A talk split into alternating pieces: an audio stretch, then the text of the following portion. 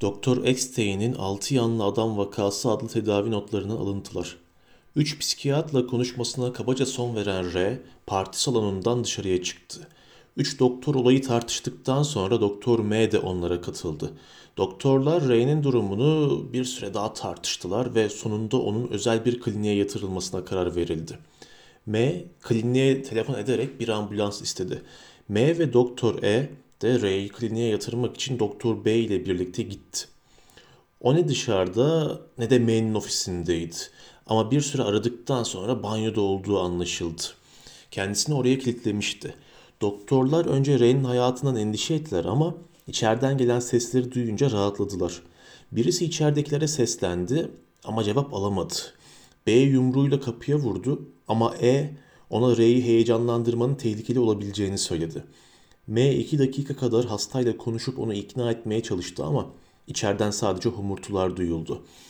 B kapıyı kırıp içeri girmelerini istedi ama diğerleri R'nin iri ve güçlü bir adam olduğunu söyleyip onu bundan vazgeçirdiler. Ambulans ve hasta bakıcılar hemen gelecekti ama o sırada banyodan kadın çığlıkları duyuldu ve R'nin yanındaki kadınların büyük olasılıkla E ve B'nin tanıdıkları A ve JV olduğu anlaşıldı. Kapı kırılarak açıldı ve o sırada R'nin iki kadına tecavüz halinde olduğu görüldü. Kadınların elbiseleri yırtılmıştı ve R de soyunmuş banyonun ortasında duruyor bir şeyler homurdanıyordu ve ağzından salyalar akmaktaydı. Adeta bir hayvana dönüşmüştü. R sorularımıza cevap vermedi ve onu kadınlardan ayırmamıza direndi. Ama bir süre sonra uysallaştı. İki kadın şoktaydı ve yardım istemek için gecikmeleri nedenini açıklayamadılar. Bu gecikme nedeni belki de R'nin iri ve güçlü olması, belki de akli dengesinin bozulmuş olanlarda görülen hipnotize gücü olabilirdi. Bu konu anlaşılamadı. B'nin ise farklı bir teorisi vardı. Sonunda iki kadın şoktan çıktılar ve ağlamaya başladılar. Kadınlardan A korkunçtu dedi. JV ise bize neler yaptırmak istediğini bir bilseniz diye konuştu.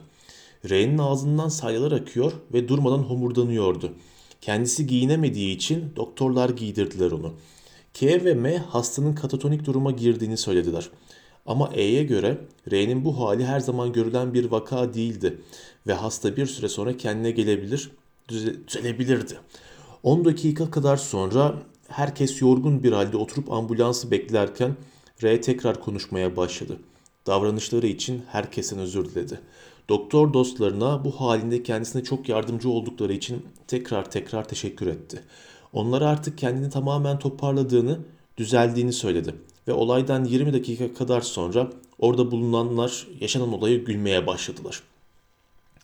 Ama ambulans geldiği zaman diğerleri çıkıp orada tek kadın kalınca Ray yine o kadının üstüne atladı ve ortalık yine karıştı. Ambulansla gelen doktor ve hasta bakıcılar onu zorla yakaladılar. Bir iğne yaparak uyuşturdular ve sonra da alıp kliniğe götürdüler. Ertesi gün yani 16 Haziran günü E onun psikiyatri olarak kliniğe giderek onu ziyaret etti. Çok geçmeden R'nin kendisini herkese dalga geçen bir hippi olarak gördüğü anlaşıldı. E ile ilgiliydi ama olumsuz ve saldırgan tavırları devam ediyordu. Hasta gerçeklerle temas halinde ve son derece gözlemci olduğu halde kendinde değildi. Değişik bir kimlikle yaşıyordu ve o hali deliydi. 17 Haziran tarihli klinik raporuna göre hasta hep sessiz kaldı. Boşluğa baktı ve arada sırada kendi kendine homurdandı. Yemek yiyemediği için hasta bakıcılar tarafından beslendi ve if- ifrazat fonksiyonlarını kontrol edemedi.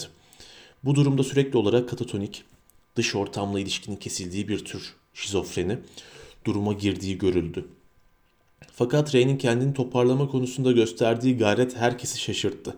Bir gün sonra yazılan rapora göre yeniden konuşmaya başladı. Doktorlar ve hasta bakıcılarla iyi iletişim kurdu ve çoğunlukla dinsel konularla ilgili kitaplar istedi. Din kitapları isteme konusu E'yi endişelendirdi. Ama 19, 20 ve 21 Haziran günleri yeni bir değişiklik görülmedi. Ve 22 Haziran günü E tekrar ziyaret etti R'yi.